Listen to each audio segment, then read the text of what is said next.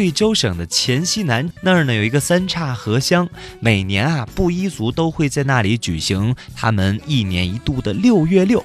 当然了，今年是十月份来的，我们来到这儿呢是参加露营大会。那这一次三百顶帐篷是在这个三岔河边依次排开。今天呢，我是在贵州省黔西南州非常美丽的三岔河边，我们很多的户外旅行的爱好者非常熟悉的户外露营旅游。那我身边的有一位。帅哥呢？他正在这儿扎帐篷，因为我也算是一个新的驴友吧，也就是这次俱乐部的一个活动，然后就过来了。平时你们喜欢户外露营吗？喜欢的。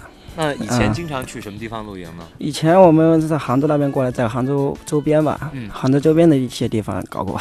嗯，那那个地方就是你们在当地有没有什么特别呃特殊一点的这样的露营？你觉得很有意思的地方？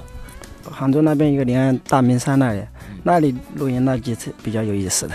大明山啊，大明山。户外旅行啊，本来就是一个非常规旅行的一种方式。你们在这个户外旅行的过程当中，有没有一些特别有趣的事情？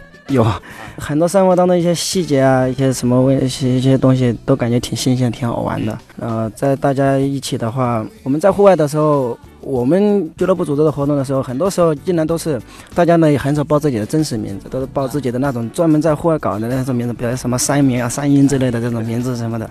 然后的话，大家反正就是忘记那个身份嘛，忘记那个年龄嘛，然后的话在一起玩，玩的挺开心的。那你觉得这边的风景怎么样？